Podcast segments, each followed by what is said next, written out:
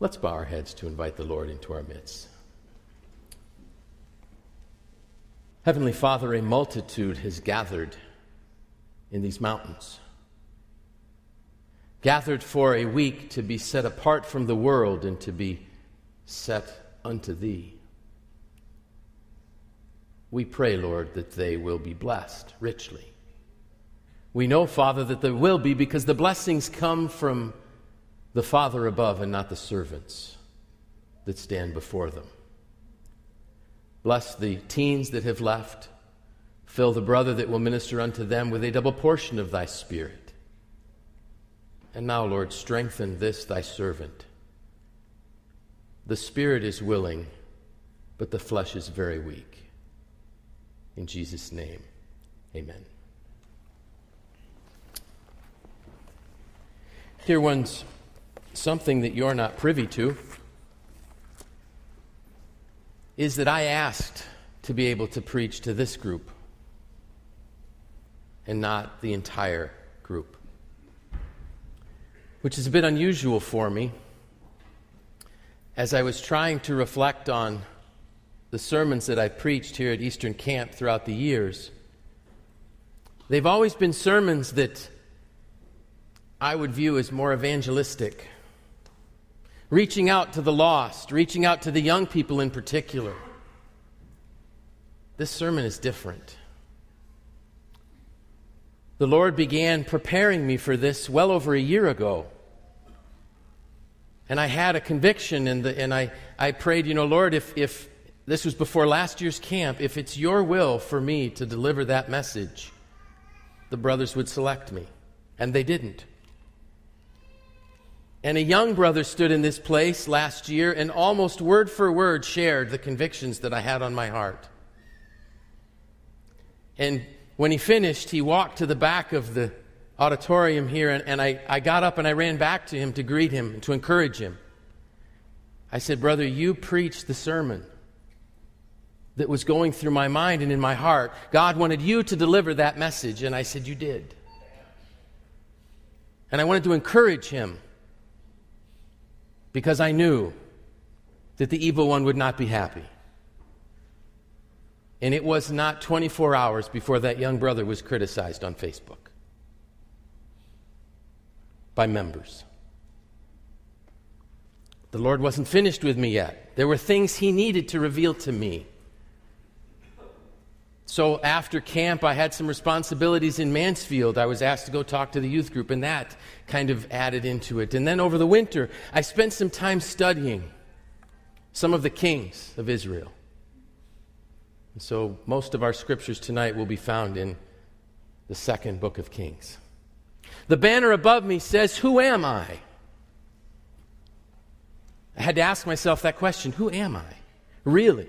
Not who do I think I am who does God think I am?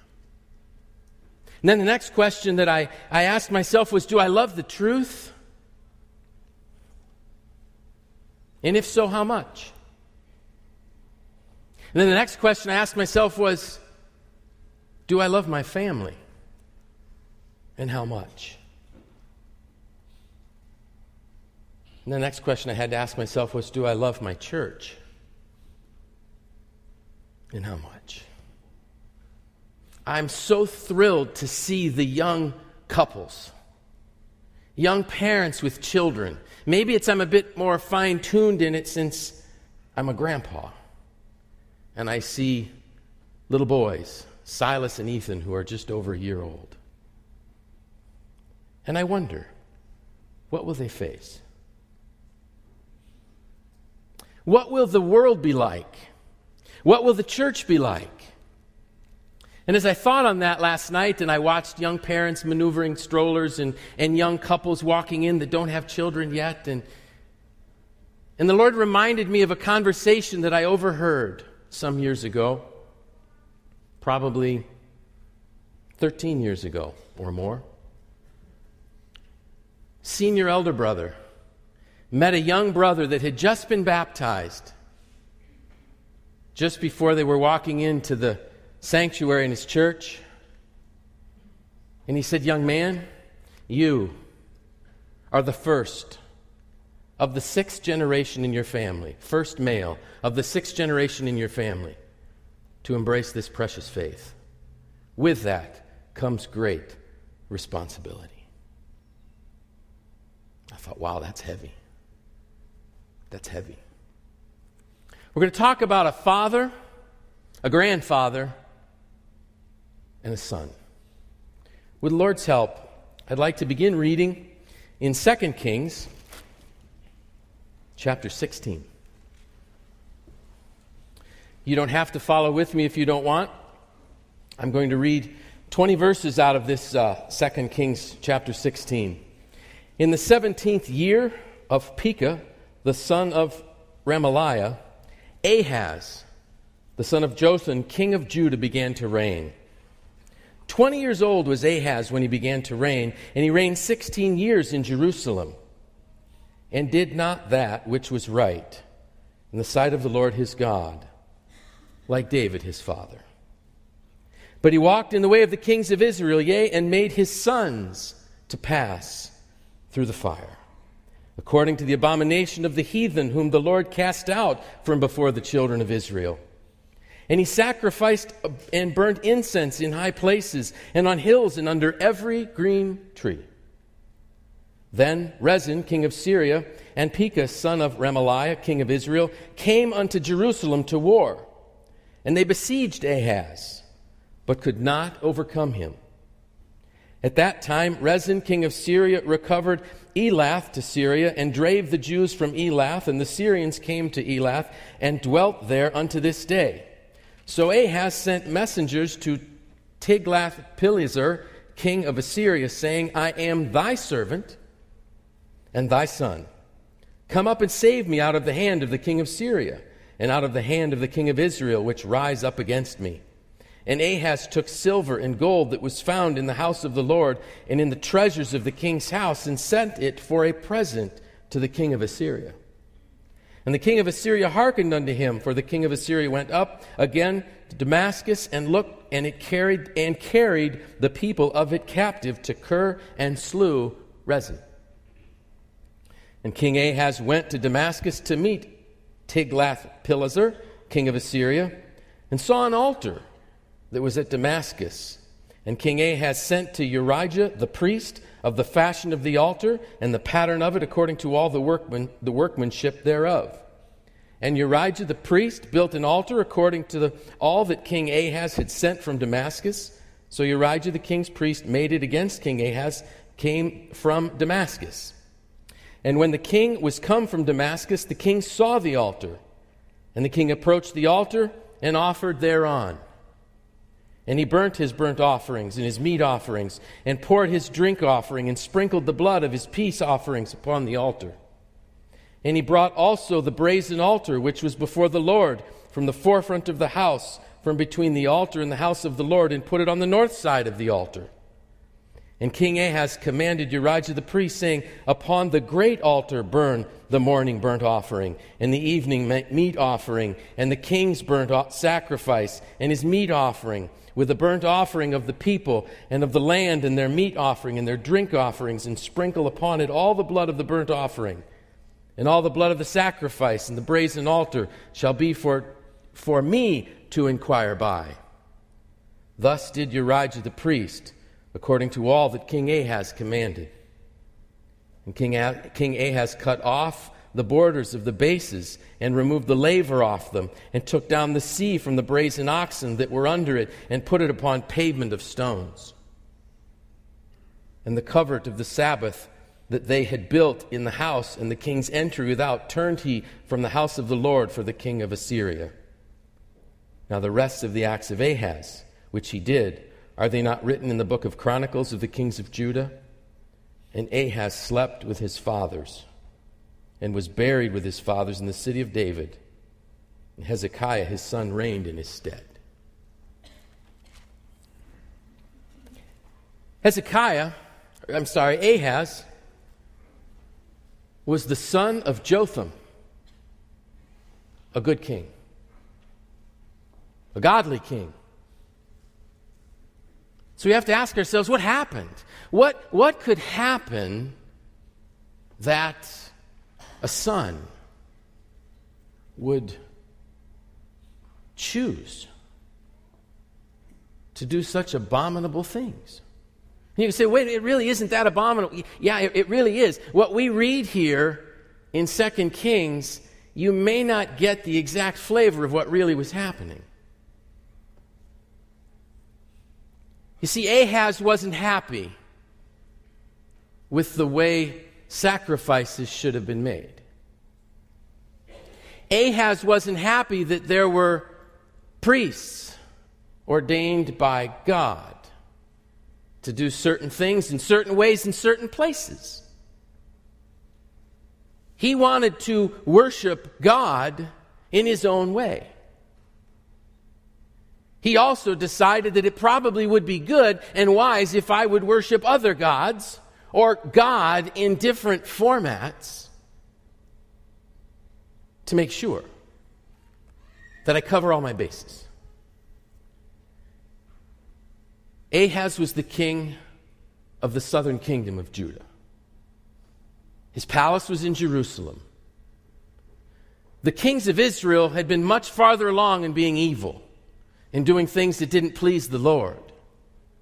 And there were battles that were waging, and all of a sudden now Ahaz is faced with the fact that, you know what, I don't know if I can withstand the Syrians.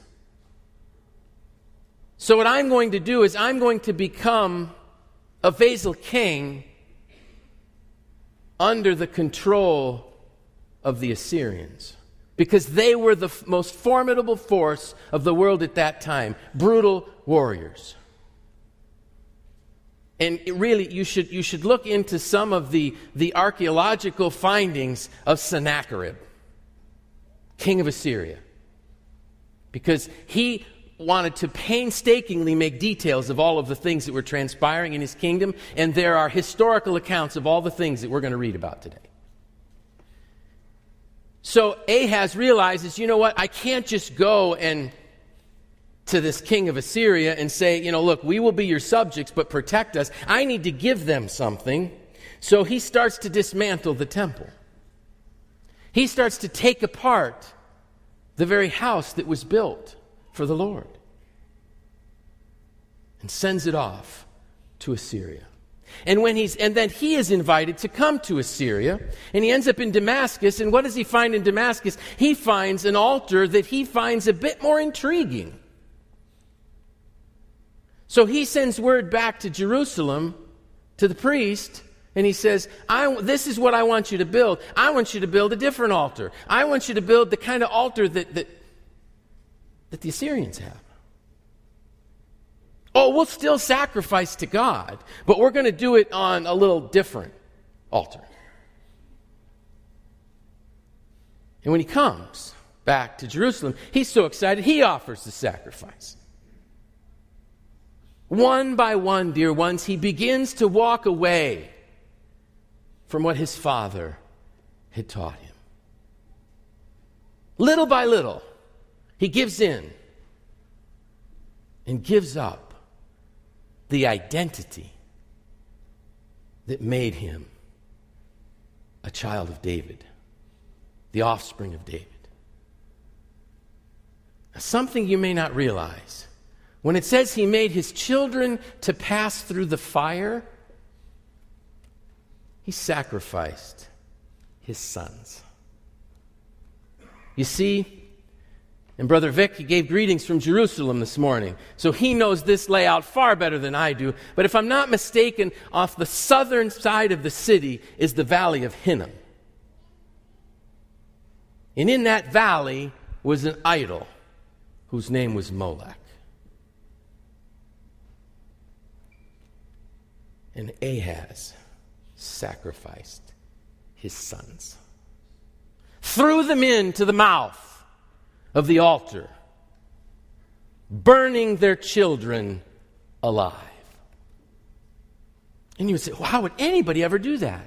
Oh, well, I don't know if this is the rationale, but perhaps it might be. Our father Abraham was asked by God to offer up his only son, Isaac. So if we truly want to show God that we believe in him and that we want the best from him, how can we withhold even our own children from him? So we will sacrifice them. And you say, well, that's absurd. How could you make that how could how could anybody make that connection? Because it's made little by little over time. Remember what Satan said to our mother, the first our first mother, hath God really said? And I can honestly say that I could see in, in, in Ahaz's heart and his mind that he was being confused to think that he was still worshiping God. It was just a little different. Let's move on to Hezekiah because I much prefer good stories over bad ones. In 2 Kings chapter 18, I'm going to read the first eight verses. Now it came to pass in the third year of Hoshea, son of Elah, king of Israel, that Hezekiah, the son of Ahaz, king of Judah, began to reign. Twenty and five years old was he when he began to reign, and he reigned twenty and nine years in Jerusalem. His mother's name also was Abi, the daughter of Zechariah. And he did that which was right in the sight of the Lord, according to all that David his father did. He removed the high places and brake the images and cut down the groves and brake in pieces the brazen serpent that Moses had made. For unto those days the children of Israel did burn incense to it and called it Nehushtan. He trusted in the Lord God of Israel, so that after him was none like him among all the kings of Judah, nor any that were before him. For he clave to the Lord and departed not from following him, but kept his commandments, which the Lord commanded Moses. And the Lord was with him, and he prospered whithersoever he went forth. And he rebelled against the king of Assyria and served him not. We don't have time for me to keep reading, so I'm going to tell you some of the other things that you can find in 2 Kings, in 2 Chronicles, and in the book of Isaiah. I always thought Isaiah was just filled with prophecy. Tremendous amount of history can be found in the book of Isaiah. Because Isaiah prophesied from Jerusalem. He knew Ahaz. He knew Hezekiah and he knew the grandson, Manasseh. Somehow, somewhere, somebody got a hold of Hezekiah. I don't know who it was, but somebody did. Perhaps his mother. Perhaps his mother. Or a grandfather. I don't know. But someone got a hold of Hezekiah and said, You know what? This is not always what Jerusalem was like. There was a time when this city sat upon a hilltop and all nations feared it. There was a time when this nation was blessed. There was a time when the Spirit of God dwelled in the temple a better time, a time of peace, time of prosperity, time when, when crops grew well, and when nations feared us because God was with us. And so Hezekiah purposed in his heart to seek after the Lord. He wanted to know what the law was, and he wanted to know why. And he wanted to know what the temple was supposed to look like. So Hezekiah purposed in his heart to return first himself and then his nation to their God. And he rebuilt the temple. Oh, and by the way, he rebelled against Assyria. He rebelled against Sennacherib's empire. Tribute is not going to be sent to Assyria anymore. Well, I wonder how long that's going to last, that they're going to allow that to happen. You see, the Assyrians were feared by everyone. They were brutal, ruthless warriors. They not only would overrun a city, but they would torture the noblemen that were there. So, Hezekiah, being a bright lad, said, You know, we need to do a couple things here. I know that we're restoring the religious side, the faith based side of our nation. We need to shore up our defenses. So he began to rebuild cities that had been overrun. Figuring that if I rebuild the cities in the outskirts of Judah, they can be my first shield of defense, defending the crown jewel, if you would call it that, the city of Jerusalem. At all costs, Jerusalem must be preserved. So they rebuilt the, the, the, walled cities. They rebuilt the walls of Jerusalem. There was a problem. They could withstand a siege, but they had no water. But on the east side of Jerusalem is the Kidron Valley, and Brother Vic is nodding his head, so I'm right so far. And in the Kidron Valley was the spring of Gihon. I'm probably not pronouncing it right. So any force that was going to come, any army that was going to come, if they approached from the east, they cut off the water. And you can't live very long without water. So, Hezekiah purposed in his heart and a tunnel was carved out of stone, 1,777 feet, into the city of Jerusalem from the spring in the Kidron Valley. And they covered the spring up. So you see, the opposing forces couldn't find the spring, they can't cut off the water. The water collected in an enlarged pool inside the city gates called the Pool of Siloam. And all of a sudden, history met the New Testament. And I was so excited. Not only was I excited about the, the idea that you carved through 1,777 feet of stone with picks and chisels. excuse me, no GPS, no engineering, no AutoCAD. They did it. How could they do it? Because God was with them. They didn't do it, Jehovah did it. He who has no name, they couldn't even call him by name. We call him Father. They couldn't. But God blessed them, and God blessed the rebuildings of the cities, and God blessed the buildings of the walls, and God blessed the crops, and the nation prospered. And we're going to think, great, that Hezekiah was on easy street. Wrong. Wrong. Hezekiah had another lesson to learn.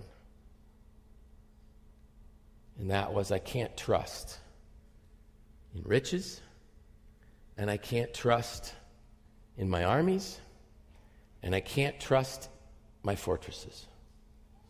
So you see, after a while, the Assyrians were fed up with the fact that Ahaz, that Hezekiah wasn't paying tribute. And they became, they started moving. And Hezekiah knew this. You know, all of the, all of the outpost cities, cities like Lachish, would send word as to what's happening. And the Assyrian army was mobilized, and they were moving their way toward Jerusalem. And they got to the outer fortress cities first. And one by one they fell. Because you see, the Assyrians had battering rams. There was no stone wall that they could not come through. And the other thing they would do is they would build earthen ramps up against the stone walls, and their troops could march right over the top. And they were ruthless, they were brutal. And they did that to instill fear into all those that were in their path. And so the fortified cities fell, and they came to Jerusalem. And there was an emissary, don't know exactly what his title was. And he begins to address the inhabitants of Jerusalem in the Hebrew tongue. And he says, Look, Hezekiah trusted in all of these things. Hezekiah trusted that his God would protect you from all of these things, and he hasn't. You see, he hasn't. Look what's happening to Lachish. Look what happened to all the other fortified cities. You folks are dead men. Give up, come out, and surrender. What do you do? Doesn't do you any good to have water in the city if the enemy's in the city. So Hezekiah sent for Isaiah. He said, Go find the prophet. See what he says. I'd like to read some verses out of Second Chronicles chapter 28. I'm sorry, no, it isn't. I want to, find, I want to read in Isaiah. Excuse me, I got to get my notes right. Isaiah 37.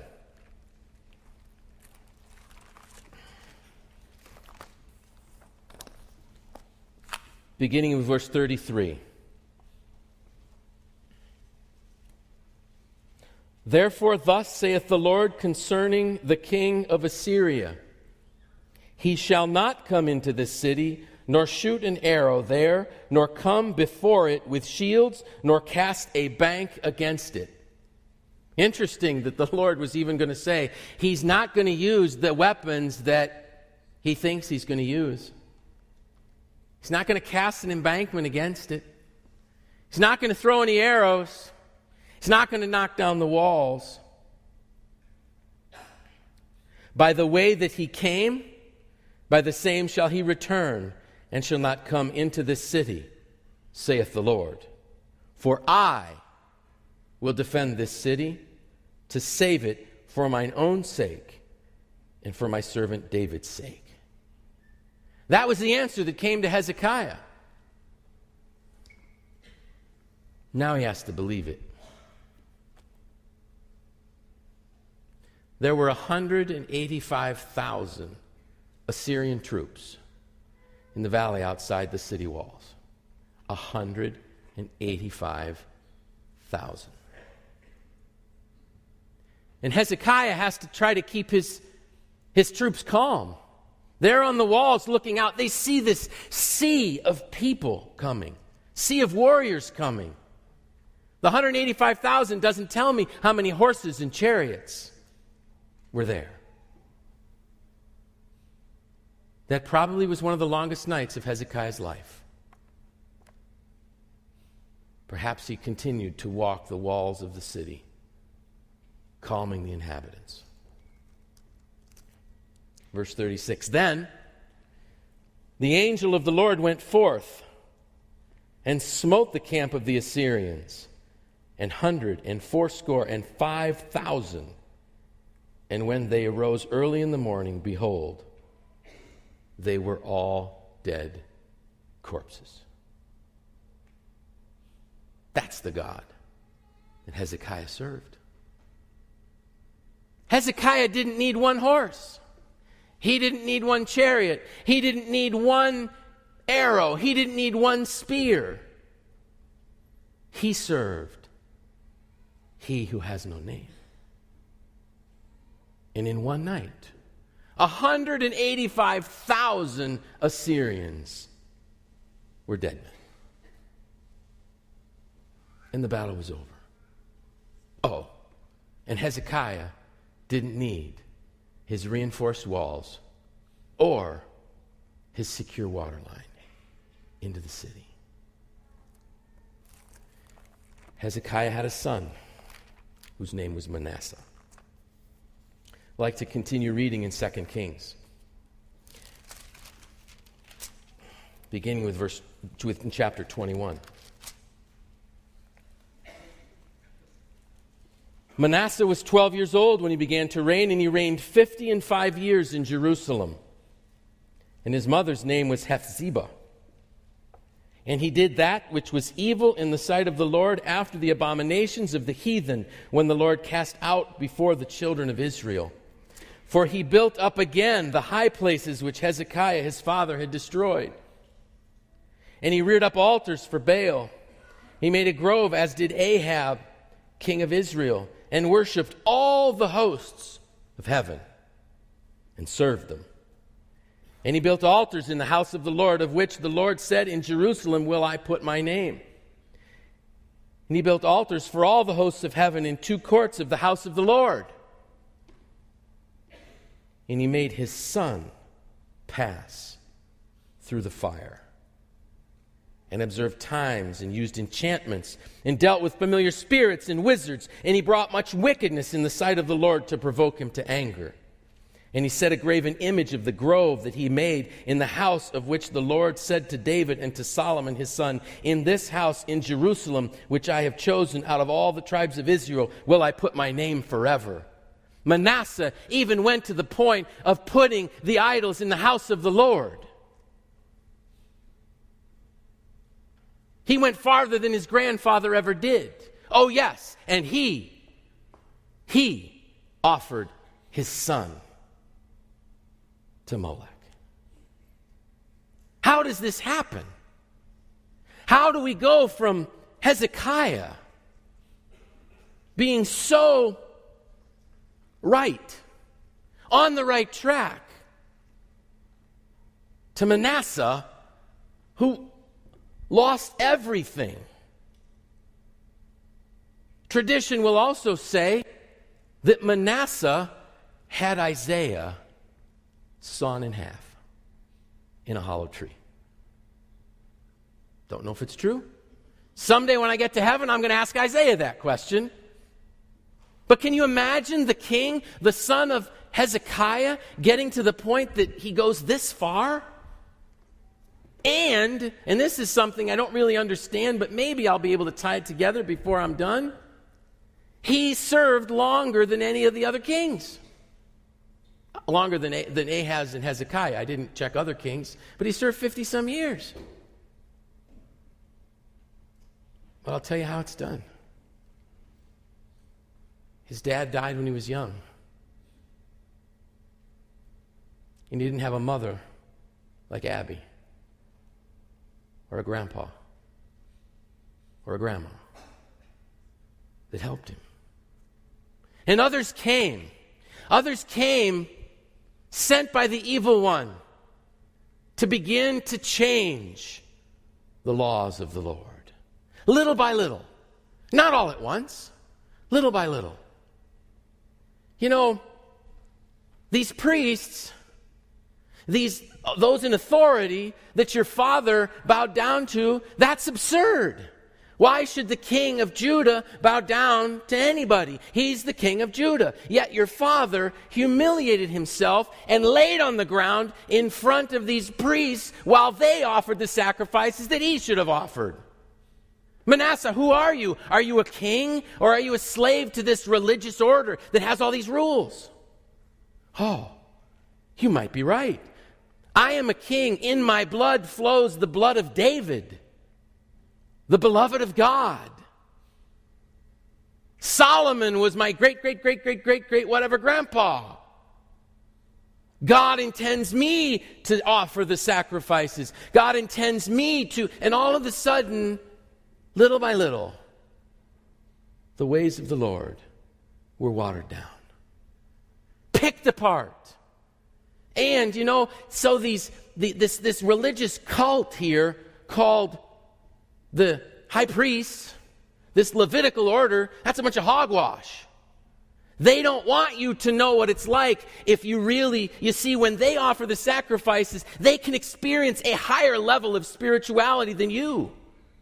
They don't want you to know what God's really like.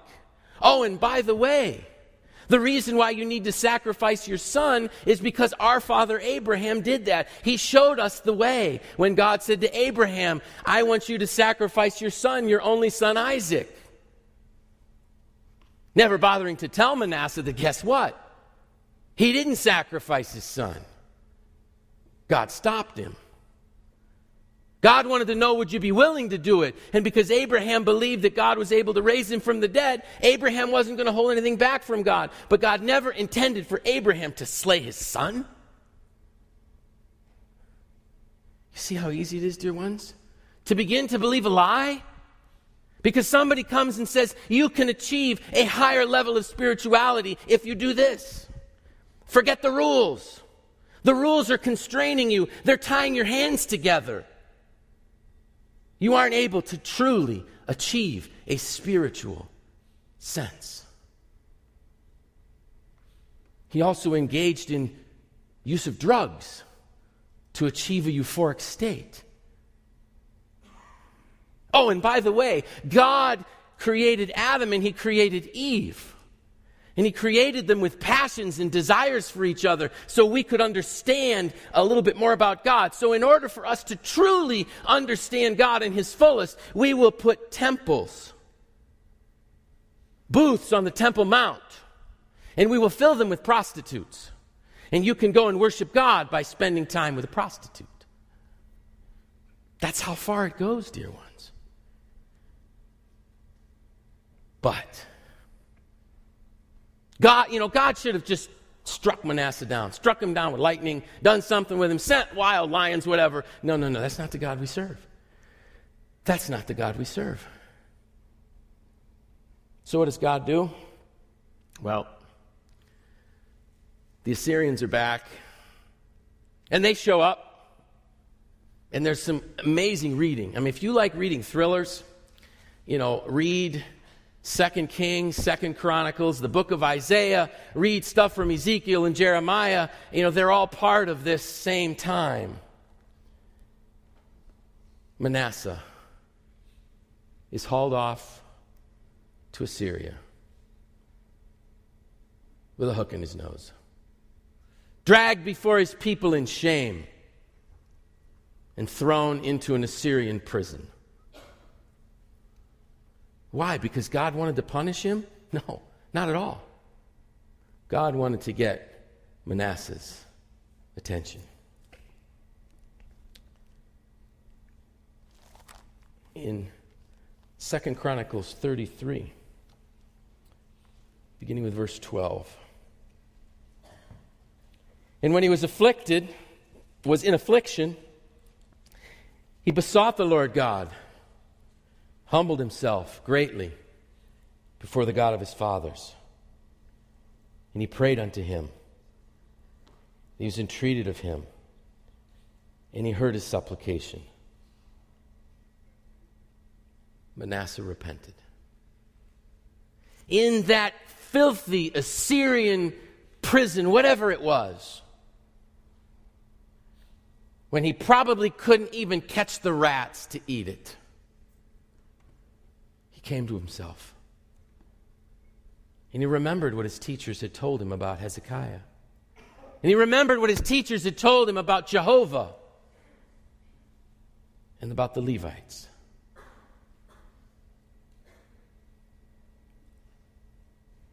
And brought him again to Jerusalem into his kingdom. Then Manasseh knew that the Lord, he was God. Now, after this, he built a wall about the city of David on the west side of Gihon in the valley, even to the entering in of the fish gate, and compassed about Ophel, and raised it up a very great height, and put captains of war in all the fenced cities of Judah. And he took away the strange gods and the idol out of the house of the Lord, and all the altars that he had built in the mount of the house of the Lord in Jerusalem, and cast them out of the city. He woke up, and God had mercy, because that's the God we serve a God of mercy. And he repaired the altar of the Lord.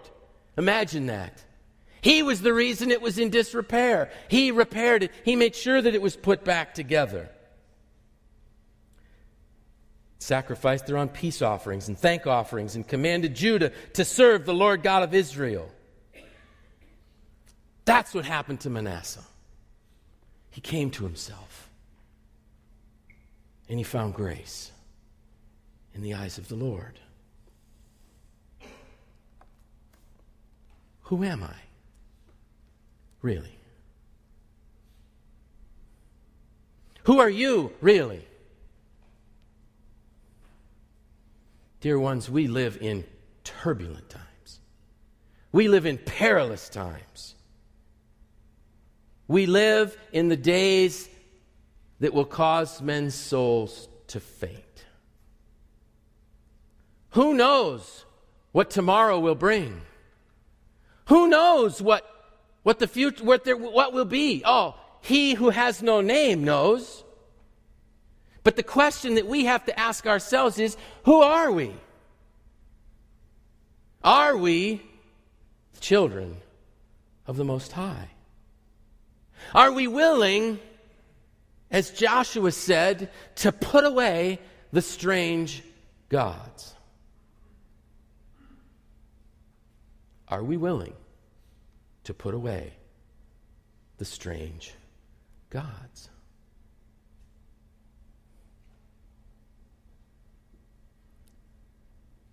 There's times in my life when I say, I wish I didn't have Facebook because of what I see.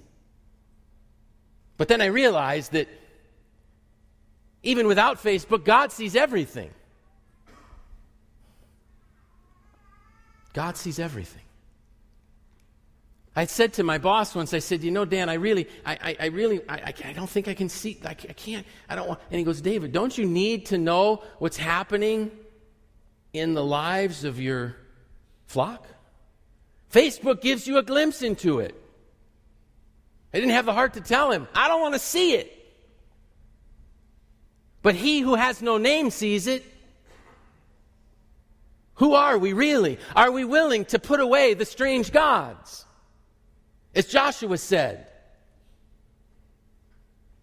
are we willing to heed the advice of Jeremiah, who said, Seek the old paths?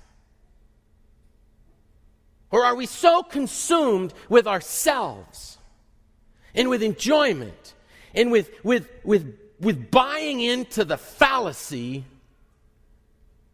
that the simple gospel of Jesus Christ is too restrictive, too old, and by the way, all of these doctrines that these people are preaching about are only confining us and not allowing us to embrace God in a higher level.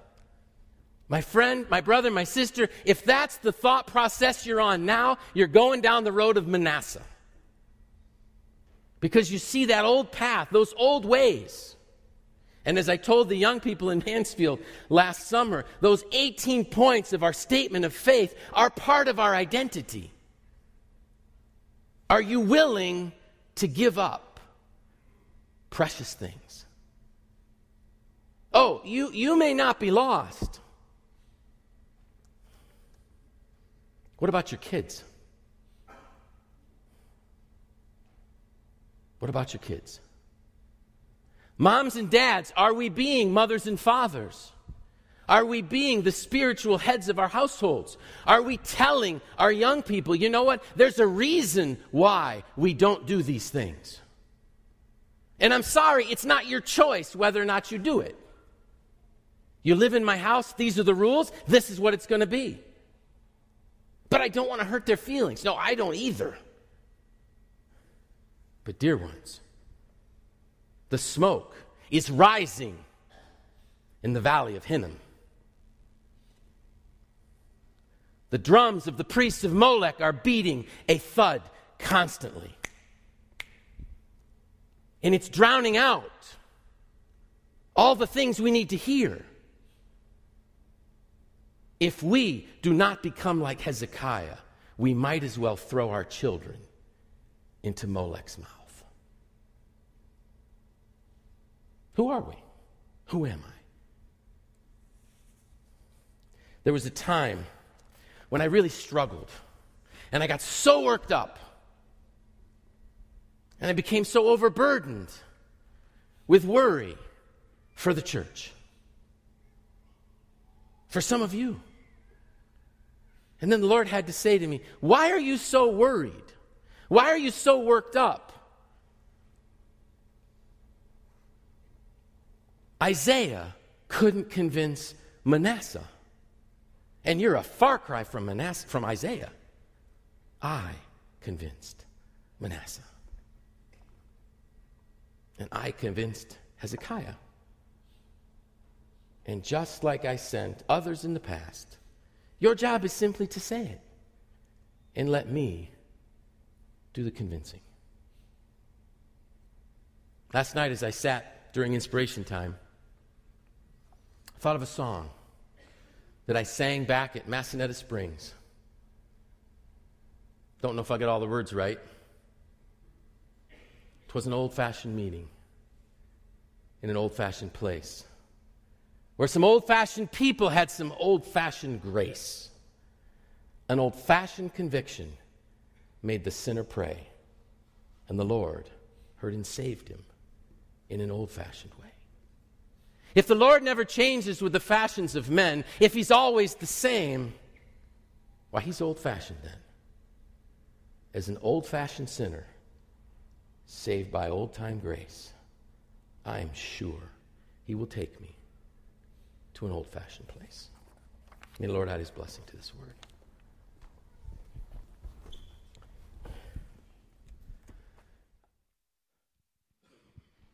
David asked me to, uh, to find a hymn. And uh, as we were sitting before, I picked one, and then you sang, we sang it as our last hymn. And I hope David won't mind if I share just one thing. You wonder, does it make a difference how well we hold on? I made an experience the other day when I was doing some work at church. We have uh, we, we've done some remodeling in Coconut Creek. We had some new carpet put in, and some thought, well, in front of the, the door, it'd be nice to have some new tile. The old pink stuff really didn't go with the new carpet. So I propped both doors wide open, and I borrowed a power chisel and I started chiseling off the old, uh, the old tile. I was a little bit disgruntled because the job that I had had that should have been paying me money that day had canceled, and I really wished I was doing something that would be a little bit more profitable. But as I was chipping away, a car pulled up in our carport. I thought, oh, here we go. Another Brazilian wanting to rent our church. It's a common thing. Lady got out that looked quite Brazilian, but she's not. I don't know exactly where Marion comes from, somewhere in the islands, somewhere. And what she said just about knocked me over. She said, I'm looking for a church that teaches the Bible. Do you study the Bible here? I said, Yeah, we do, actually. Took us a year and a half to get through Luke. She said, I go to a church where there's some very nice people who are very loving and very kind. They have very lively, very entertaining services, but they don't teach God's Word anymore. They don't study it. I need to study God's Word. I need to know God's Word. I need somebody to teach me. Do you really study the Bible verse by verse? I said, Come and see. She said to me, I'm looking for a church like the Church of Philadelphia. I said, Come and see. And Marion started coming a couple weeks ago, and we're thankful to have her at our Wednesday night Bible studies and on Sundays as well. The Lord wrote in Revelations chapter 3 and to the angel of the church of Philadelphia, write These things saith he that is holy, he that is true, he that hath the key of David, he that openeth, and no man shutteth, and shutteth, and no man openeth. I know thy works. Behold, I have set before thee an open door, and no man can shut it. For thou hast a little strength, and hast kept my word, and have not defiled my name. Behold, I'll make them of the synagogue of Satan, which say they are Jews and are not. Behold, but do lie. Behold, I will make them to come and worship before thy feet, and to know that I have loved thee, because thou hast kept the word of my patience. I will also keep thee from the hour of temptation, and shall that shall come upon the world to try them that dwell therein. Behold, I come quickly. Hold that fast which thou hast, that no man take away thy crown. David said At the beginning, the young brother was told he had a great responsibility. You don't know the half of it. It's not just our children that are going to be lost and go to hell. It's a world that needs somebody to teach them God's word, the truth, the whole truth, and nothing but the truth, and to show them the love of Christ.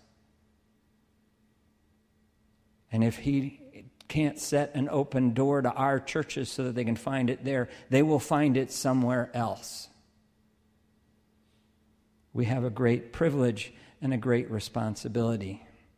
God is faithful, though, and I'd like to suggest that we sing from hymn 26, hymn number 26, the first two verses, please.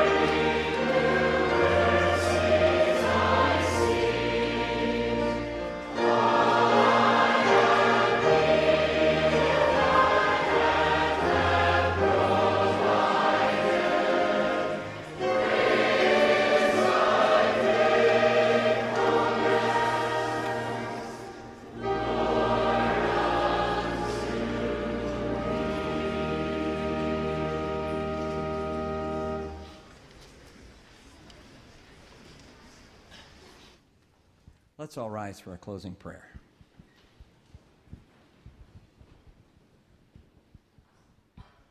Let's pray. Our loving Heavenly Father, we thank Thee for the privilege of being able to be called Thy children and Thy servants. O Lord, grant that we might share not just the faithfulness that Thou hast given us, but to be able to share our faithfulness to Thee with these, our children and our children's children, and with a world that desperately needs to be able to hear the truth. Our loving Savior asked a question before he left this earth When I return, shall I find faith? O God, grant that it might be found in us, in our children, and in our children's children, that we might be good and faithful stewards of all which Thou hast given us.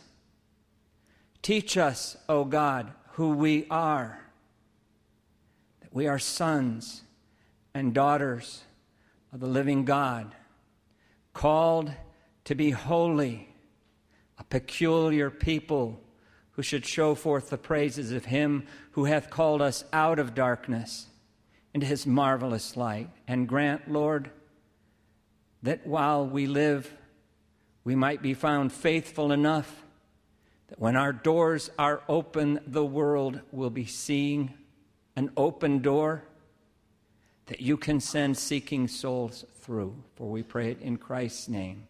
Amen.